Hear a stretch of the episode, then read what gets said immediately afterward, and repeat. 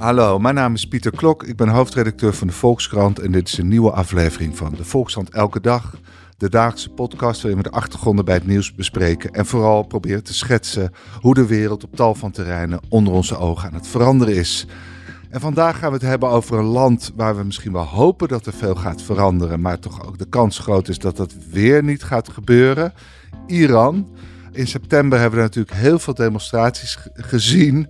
Was vooral gericht op eh, de keiharde aanpak van vrouwen die hun hoofddoek niet op de juiste manier droegen. Dat leek een soort revolutie te worden. Nou, inmiddels eh, grijpt het regime keihard in. Uh, er zijn doodstraffen uitgedeeld. Uh, er worden vrouwen in hun ogen geschoten. Of dat was bij de demonstraties al eerder. In ieder geval een snoeiharde aanpak. We gaan erover praten met hier rechts van mij Jenne-Jan Holtland. Welkom Jenne-Jan. Dankjewel. Normaal zit je in Beirut. Ja. Maar nu ben je even hier omdat je in blije afwachting bent van een kind wat geboren wordt. En aan de telefoon Sascha Kester was jarenlang correspondent in India, uh, uh, kent de Aziatische wereld als geen ander, zou ik bijna willen zeggen. Schrijft nu over Israël, België en de afgelopen maanden ook over Iran. Welkom Sascha. Hallo. Sascha, om met jou te beginnen, wat, wat weten we, hoe, hoe is het nu in Iran? Nou, precies wat je zegt, wat weten we? Dat is natuurlijk uh, het grote probleem. Uh, de informatie uit, die uit Iran komt is zo ongelooflijk moeilijk om uh, überhaupt binnen te hengelen en daarna ook nog te verifiëren. Ze houden alle buitenlandse media angstvallig buitenshuis, dus er loopt daar helemaal niemand rond. Sociale media worden afgeknepen. Dat is natuurlijk een manier waarop vooral heel veel demonstranten wel met de buitenwereld proberen te communiceren. Dat doen zij ook nog steeds, maar het is een kat- en een muisspel. Heel veel accounts worden constant toch weer afgesloten. Dus je moet toch alle informatie een beetje bij elkaar graaien. Een beetje sociale media, mensenrechtenorganisaties. Maar je moet ook altijd voorzichtig zijn, omdat er ook heel veel wensdenken tussen zit. Jij zei net, in het begin leek het even alsof het echt een revolutie zou gaan worden. Dat werd vooral door heel veel mensen gehoopt. Maar of het daadwerkelijk het uh, regime zou doen wankelen, ja, dat is nooit. Nou ja, zeker is natuurlijk sowieso helemaal niets. Maar het regime staat ontzettend stevig in zijn schoenen. Dat is niet iets wat zomaar omvergewenteld wordt. En dat zien we nu ook weer. De protesten uh, lijken uh, toch te verstommen. Wat, wat wordt er überhaupt nog gedemonstreerd, voor zover we kunnen overzien? Op dit moment lijkt het erop dat er in ieder geval in Koerdistan nog wel demonstraties zijn. En in een andere provincie, die heet Sistan Balochistan. Ook daar gaan mensen nog de straat op, voornamelijk op vrijdag. Dan heb je daar uh, het vrijdagsgebed. En in Sistan Balochistan heb je ook veel Soenieten wonen. Dat betekent dat de mullahs daar niet in de hand zijn van het Shiïtische regime, niet per se. Na die uh, gebedsdienst uh, gaan mensen weer naar huis. En tijdens het naar huis gaan demonstreren zij toch. Maar wat ik heb begrepen is dat die steden min of meer omsingeld zijn door het leger. Dus ook daar wordt ja, snoeihard ingegrepen, net als overal. Maar het zijn dus vooral nog de bevolkingsgroepen Koerden en Soenieten, niet, niet de Shiiten, zeg maar. En, en, en die hebben ook een andere belangen om dit regime te proberen omver te werpen. Dat is een van de opvallende dingen van wel deze opstanden. Het zijn niet alleen de Koerden, het zijn niet alleen de Soenieten. Het was echt in heel Iran, alle bevolkingsgroepen uh, kwamen in opstand voor hetzelfde. Dat maakte dit ook zo uitzonderlijk en zo gevaarlijk, wel degelijk, voor het regime. Uh, alleen in sommige uithoeken van het land is het gemakkelijker om het neer te slaan dan in andere delen. En, en zie die demonstraties nog steeds, er nog steeds hetzelfde uit als in het begin? Dus heel erg de nadruk op die dwingende regels over uh, hoofddoek dragen? Of, of is dat van karakter veranderd in de loop der tijd? Nee, het, het gaat nog steeds om het hoofddoek dragen, uh, maar ook om de economische onvrede. mensen hebben het ongelooflijk moeilijk om, om brood op de plank te krijgen. Dat, dat is een hele grote bron van onvrede. maar ook de vrijheden.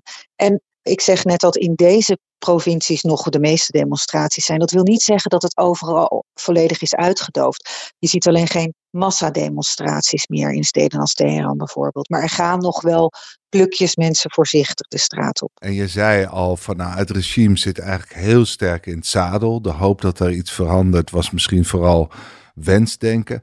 Waarom is, heeft dat regime het land in zo'n krachtige Nou ja, een van die redenen dat het dat je het regime niet zomaar omverwerpt, uh, is ook die revolutionaire garde. Dat is een soort schaduwleger. Dat is eigenlijk bij de revolutie uh, in 1979, waarbij dus dit regime aan de macht is gekomen. Toen liet het leger op een gegeven moment de Shah vallen, de Shah van Perzië. En daarna was de revolutie een feit. Daar heeft uh, Khomeini, Ayatollah Khomeini, die toen uh, aan de macht kwam, uh, heel goed van geleerd. En hij besloot: oké, ik moet niet alleen op het nationale leger vertrouwen. Er moet ook een tweede leger komen. Een leger dat de revolutie beschermt, de revolutionaire garde. En die revolutionaire garde die beschermt dus niet zozeer de landsgrenzen of de bevolking, die beschermt echt het regime. En door de jaren heen is dat, het is weliswaar in aantallen niet groter dan het Iraanse leger, maar het is ongelooflijk sterk en krachtig. En het zit niet alleen in defensie, het zit door die hele economie geweven. Ze hebben de metro van Teheran aangelegd, stuwdammen uh, zijn door hen aangelegd, maar ze hebben ook ooglezerklinieken, eigen opleidingscentra. Het zit dus door die hele samenleving verweven. En die revolutionaire garde, machtig in vele verschillende opzichten, die zal nooit zomaar de kant van de demonstranten kiezen, omdat zij daarbij alles zullen verliezen. Hun lot is verbonden met dat van het regime. Goed, en, en wat weten we eigenlijk? Hoe, hoe, hoe verhoudt het regime zich tot die demonstranten? Wordt er met hen gesproken of, of wordt er alleen maar keihard op los geramd, zeg maar? Dat laatste, helaas. En de berichten die je, die je ziet, de manier waarop er wordt ingegrepen, ja, het, het, het is hartverscheurend. Uh, er verschijnen bijvoorbeeld beelden online van met name vrouwen, het gebeurt ook bij, bij mannen zeker, waarbij bijvoorbeeld op de ogen wordt gericht. En dan niet met een, bedoel, als je een kogel in je oog krijgt, dan ben je ook meteen dood. Maar er wordt met, met hagel, met rubberkogels op gezichten geschoten. En dan zie je op sociale media foto's verschijnen van ja, prachtige jonge vrouwen, uh, zo'n voor- en na-foto. En dan de tweede foto waarbij dat grote zwarte gat in hun gezicht gaapt. Is hartverscheurend om te zien, maar tegelijkertijd zie je ook de strijdbaarheid van die vrouwen. Want in, in die berichten die zij dan op sociale media plaatsen, uh, schrijven ze er ook bij van ik ben misschien mijn oog kwijt geweest, maar misschien dat doordat ik deze foto plaats, de wereld kan laat, wel kan laten zien wat er hier gebeurt. Hey, speelt die revolutionaire garde nou ook nog een rol bij het neerslaan van die protesten? Ja, zeker. Die omsingelende demonstranten. Uh, dat zijn of uh, de gewapende revolutionaire garde zelf. Dan heb je ook nog een afdeling van de revolutionaire garde. Dat is de Basij. Dat is een soort vrijwilligerskorps. Uh, dat zijn de mannen op brommertjes en scooters met stokken die, die de bol uit elkaar slaan. Die zijn ook aan de garde gelieerd. Jenne Jan, ja, jij was in Noord-Irak, waar je ook met de Iraniërs hebt gesproken, onder wie een ambulancebroeder. Ja. Uh, wat hoorde je van hem over de, de, de aanpak van de demonstranten? Nou ja, dat was best een, uh, een huiveringwekkend verhaal eigenlijk dat hij vertelde. Ik zal uh, erbij vertellen, dit is, dit is een jongen die heet Kevan Samadi. Wij kunnen zijn naam hier vermelden, want hij heeft daar geen problemen mee. hij komt uit de stad Osnavie, wat een Koerdisch, hoofdzakelijk Koerdische stad is in Iran. En Kevan, uh, hij is 24 jaar oud en hij werkte eigenlijk uh, bij uh, het Iraanse Rode Halve Maan, wat vergelijkbaar is met het Rode Kruis. En na een week, toen die protesten begonnen, kreeg hij door van ja, wij, wij mogen eigenlijk helemaal niks. Hè? Om, om, om even terug te komen op wat Sascha net zei. En die schetste goed hè, hoe, hoe verweven eigenlijk dat regime is, ook in de economie en in het hele, hele maatschappelijke middenveld. Dus normaal gesproken zou je denken, nou, als je ambulancebroeder bent en je werkt voor de Rode Halve Maan, dan mag je demonstranten die gewond raken, mag je verplegen. Maar dat mochten zij dus niet. Dus zij werden geacht om thee te drinken, zoals hij dat zelf zei, en niks te doen. En hij uh, is daar zo verschrikkelijk boos over geworden dat hij daar weg is gegaan en een eigen organisatie is begonnen. Die uh, hebben ze de Rode Zon genoemd. En uh, samen met een paar vrienden die hij kende van de opleiding medicijnen, zijn ze toen ja, hoogst gevaarlijk mensen gaan helpen. En mensen gaan verplegen en verzorgen. Daarbij viel dus ook op, inderdaad, dat er veel mensen in de ogen werden geschoten. Hij schetste ook dat veel mensen inderdaad met hagel zijn beschoten. Uh, dus niet zozeer met scherp, al gebeurt dat ook echt nadrukkelijk ook best vaak. Uh, maar vaak met schoten hagel, wat dus hele, ja, hele, hele om iets te zeggen, complexe verwondingen oplevert. Omdat mensen dan niet alleen in het hoofd, maar ook in de nek of ook in de genitaliën zijn geraakt. Het is, is echt buitengewoon bruut. En um, uiteindelijk was dat werk zo gevaarlijk dat die Kevaan ehm, zelf ook is opgepakt, is gemarteld. En eigenlijk uh, verklaring moest ondertekenen waarin stond dat hij deel had genomen aan een terroristische organisatie. Dat heeft hij geweigerd, wat ik ook ongelooflijk indringend vond. Want ja, als je gemarteld bent, dan denk ik dat de meeste mensen onmiddellijk alles zouden ondertekenen. Maar dat heeft hij niet gedaan. En uiteindelijk uh, is hij vrijgelaten omdat hij een, ja, een verklaring ondertekende waarin dan stond dat hij niet meer zou deelnemen aan protesten, et cetera. En toen is hij de grens over gevlucht naar, naar Irak. En uh, ja, daar heb ik hem gesproken. Goed, Sascha, los van die, uh, uh, nou ja, de, de, de, al deze verwondingen die continu worden aangebracht door met hagel te schieten, worden natuurlijk ook heel hard gestraft door het regime. Uh, dus, dus demonstranten die, die aanwezig waren bij de demonstraties, die worden vaak met snelrecht ter dood veroordeeld. wat weten we daar precies van? Hoe gaat dat in zijn werk? Wie, wie kiezen ze uit? Laten we inderdaad maar even beginnen bij, bij dat arresteren, want er zijn duizenden en duizenden mensen gearresteerd. Uh, je ziet ook wat Jenny Jan vertelt, de Rode Halve Maan, op Broeders mogen mensen niet helpen.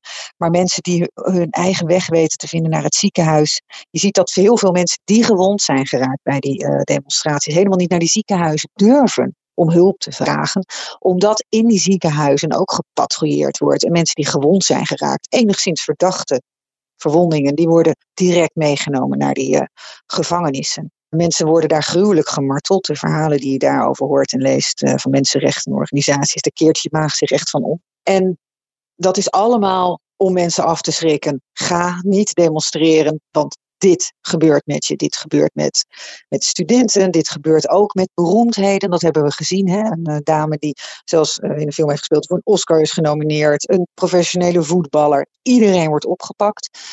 En de laatste weken zie je dus dat zij ook in hoog tempo worden berecht. Er is een verhaal van iemand naar buiten gekomen, een jonge uh, karatespeler. En die had 15 minuten de tijd om zichzelf te verdedigen. Dat werd niet overtuigend genoeg geacht. En die knul uh, die is ter dood veroordeeld. En er zijn ondertussen ook al, uh, ik meen, vier mensen geëxecuteerd. En brengt het regime dat wel uh, naar buiten? Zeker, dat brengt het regime wel naar buiten. Die executies, ook die moeten mensen afschrikken. Ga vooral niet de straat op. We pakken je. Maar er, zijn dus duizenden uh, Iraniërs opgepakt, uh, worden bijna allemaal gemarteld, gedwongen om verklaringen te tekenen. Ja, cijfers blijven lastig. Hè? Er ja. zijn duizenden en duizenden mensen opgepakt. Maar hoeveel van die mensen op dit moment nog in de cel zitten, dat durf ik zeker niet te zeggen. Het is niet zo dat zij allemaal nog in de gevangenis zitten. Het is ook de bedoeling dat mensen naar buiten, weer naar buiten gaan en hun gruwelijke verhalen vertellen over wat zij in die gevangenis allemaal hebben meegemaakt. Uh, Jenny Jan, zoals Sascha al zei, het is onmogelijk voor westerse journalisten om uh, naar Iran zelf te gaan. Uh, jij besloot naar Noord-Irak te gaan. waarom daarheen? Ja, omdat er berichten binnenkwamen dat er Iraanse Koerden de grens overvluchten. ook daar hebben we geen cijfers van. Irak heeft dat niet naar buiten gebracht. De Iraniërs hebben, zullen dat zeker niet naar buiten brengen. Maar nou ja, mijn schattingen, dat gaat om, om een paar honderd waarschijnlijk. Uh, dat zijn hoofdzakelijk Koerden. En een deel daarvan uh, sluit zich dus ook aan bij de Peshmerga. Vrouwen, uh, mannen, ehm, jonge mensen ook. Help even de Peshmerga. Ja. Is een Koerdische afscheidingsbeweging? niet eens een beweging. Een Peshmerga is eigenlijk een manier van leven. Okay. Peshmerga zijn is een soort romantisch uh, revolutionair bestaan in de bergen. Dat doen niet alleen Iraanse Koerden, dat hebben in het verleden ook Iraakse Koerden gedaan in de strijd tegen Saddam Hussein. Dit is, een, dit is deel bijna van het, uh, het, het Koerd zijn in het Midden-Oosten. Is dat als jij uh, je wil verzetten tegen het regime, dan pak je een Kalashnikov en dan verdwijn je de bergen in. En dat is het Peshmerga-dom. En dat trekt ook jonge Iraanse Koerden vandaag de dag nog aan. En wij waren welkom bij een kamp van een organisatie die heet Komala. Want uh, die, die Peshmerga's, om het wat ingewikkelder te maken, zijn dus ook nog eens verdeeld in allerlei uh, splintergroepen. Uh, Komala, voor de liefhebbers, is marxistisch-leninistisch aangehoogd. En um, ja, zij leiden ons rond door het kamp. En wat me daarbij ook opviel is natuurlijk dat zij. Kijk, wij hebben, we hadden het er net ook over. Hè, we denken toch bij Iran al heel snel aan de hoofddoek en aan het verzet tegen de hoofddoek. Uh, maar het begon daar eigenlijk bij veel uh, meer elementaire dingen, namelijk bijvoorbeeld de Koerdische taal. Kijk, als je Koerd bent in Iran vandaag de dag, dan word je geacht in het openbaar Persisch te spreken, Farsi te spreken, niet je eigen taal, niet het Koerdisch. Dus het, ja, wie schetste mijn verbazingen? In dat kamp kregen die jonge Peshmerga's kregen onderricht in Koerdische grammatica. Want zij kunnen het wel spreken, ze spreken het thuis met hun ouders, maar ze kunnen het vaak niet lezen en ze kunnen niet schrijven. En daar begon het eigenlijk uh, voor hun. En uh, ja, een, een, deel daarvan zit daar al veel langer. Hè? Dus de, de meeste persmerkers die ik sprak, die hun ouders waren, kozen al voor zo'n manier van leven. Dus zij, een deel was nog nooit in Iran geweest. Was gewoon in ballingschap geboren. Maar er waren ook recruten bij die dus echt uh, ja, een paar weken geleden of een, een paar maanden geleden de grens over waren getrokken. En de wapenen hadden gepakt. Ja, want Iran, in Iran zelf heb je geen persmerga. Nauwelijks, denk ik. Ja, God, het, het is, we moeten hierbij uh, goed beseffen, Iran is een ongelooflijk uitgestrekt land. Vele malen groter ook dan, dan Irak. Ook wel met bergachtige gebieden. Dus ongetwijfeld zullen er wel mensen in de bergen uh, zitten. Maar nou ja, we hebben dat een beetje geschetst. Hè. Die repressie is zo gigantisch dat dat, dat een heel moeilijk uh, bestaan is. In Irak is het overigens ook niet eenvoudig. dat viel mij ook op. Die Peshmerga's zitten op de berg, maar kunnen ook niet zoveel doen. Dus je moet, we moeten niet we moeten dat niet voorstellen als, als zouden zij naar de grens rennen en, en schietend uh, hè, aanslagen plegen, dat soort dingen. Dat kan niet, omdat de Iraakse Koerden eigenlijk vrij goede banden hebben met Teheran. Uh, en dat maakt die positie van die Peshmerga's ook vrij eenzaam. Zij hebben wel een soort, uh, er is wel een soort uh, stilzwijgend herenakkoord dat zij daar kunnen zijn, zodat ze er een basis hebben. Iedereen weet ook precies waar die basis is. Mm -hmm. Er stond gewoon een bordje langs de weg van hier, hier omhoog voor de basis. Maar ja, als je aan ze vraagt van, goh, wat zijn jullie nou precies van plan, dan kunnen ze ook niet zoveel meer doen dan morele steun geven aan de, aan de protesten. En die Iraanse Koerden die net het land waren ontvlucht, welke verhalen vertelden die? Hadden die ook gedemonstreerd en op een gegeven moment geconcludeerd, wordt ja. er gevaarlijk, uh, ik wil niet opgesloten worden, ja. ga weg? Ja, dat wisselt een beetje per persoon, maar de meeste die ik sprak hadden deelgenomen aan de protesten. Een deel was ook gemarteld, een deel was opgepakt, was gemarteld en besloot toen te vertrekken. En we moeten ook goed snappen dat op het moment dat zij besluiten te vertrekken, dat dat eigenlijk ook onomkeerbaar is. Dus zij keren waarschijnlijk niet meer terug naar Iran. Niet onder dit regime in elk geval. Want op het moment dat je natuurlijk besluit, uh, nou ja, ook in een, in een krant je verhaal te vertellen en uh, uh, de openbaarheid te kiezen, ja, dan, dan, dan wordt het heel ingewikkeld om nog terug te keren. En dat was ook hun. dat hebben ze natuurlijk ook met, ja, met zoveel woorden tegen mij gezegd. Van ze zijn niet van plan om terug te gaan maar, onder dit regime. Hadden zij nog wel hoop dat het regime inderdaad op enig moment gedwongen zal zijn om af te treden? Of is die hoop ook weg? Uh, dat hangt een beetje vanaf wie het, wie het vraagt. Ik, sprak een meisje van 16, dat was verreweg de jongste persmerga. En die zei, deze lente is het zover.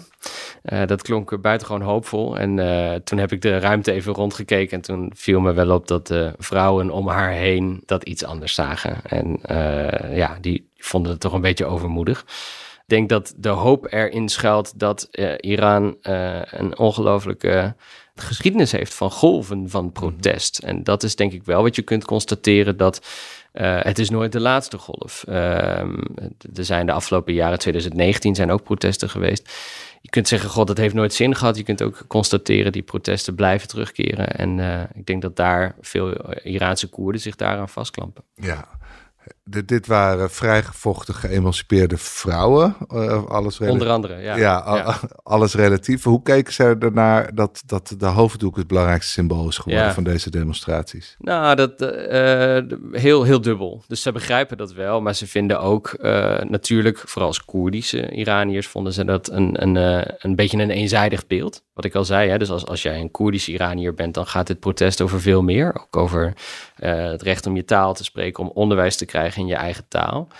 En ook ja, de economie. Dus uh, Sascha zei dat al in het begin. We moeten niet vergeten dat uh, Iran ongelooflijk te lijden heeft onder hyperinflatie, onder sancties.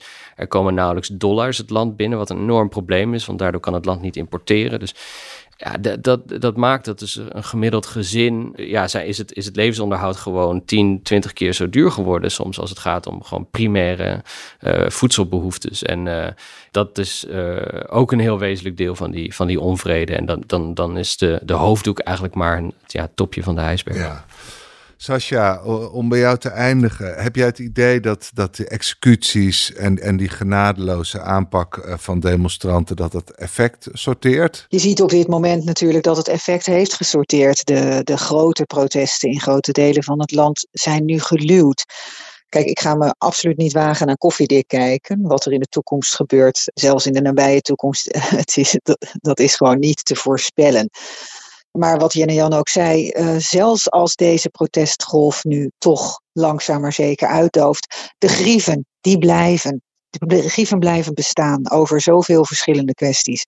De hoofddoek, de economische situatie, het gebrek om jezelf te kunnen uiten. En ook de woede over hoe hierop is gereageerd, hoe dit is neergeslagen. Dus wat dat betreft is het afwachten wat er met deze opstand nog verder gaat gebeuren. En anders is het wachten op een volgende opstand. Maar het nare is uh, regimes die bereid zijn om, om snoeihard in te gaan. Uh, nou ja, bereiken meestal toch ook nog wel uh, hun doelen. Mag ik jullie allebei heel hartelijk danken voor deze uitgebreide en heldere uitleg. U luisteraar, dank voor het luisteren naar deze aflevering van de Volkskrant Elke Dag. Morgen zijn we er weer. Dan gaan we het hebben over de Nederlandse zorg. Heel ander onderwerp. Graag tot dan.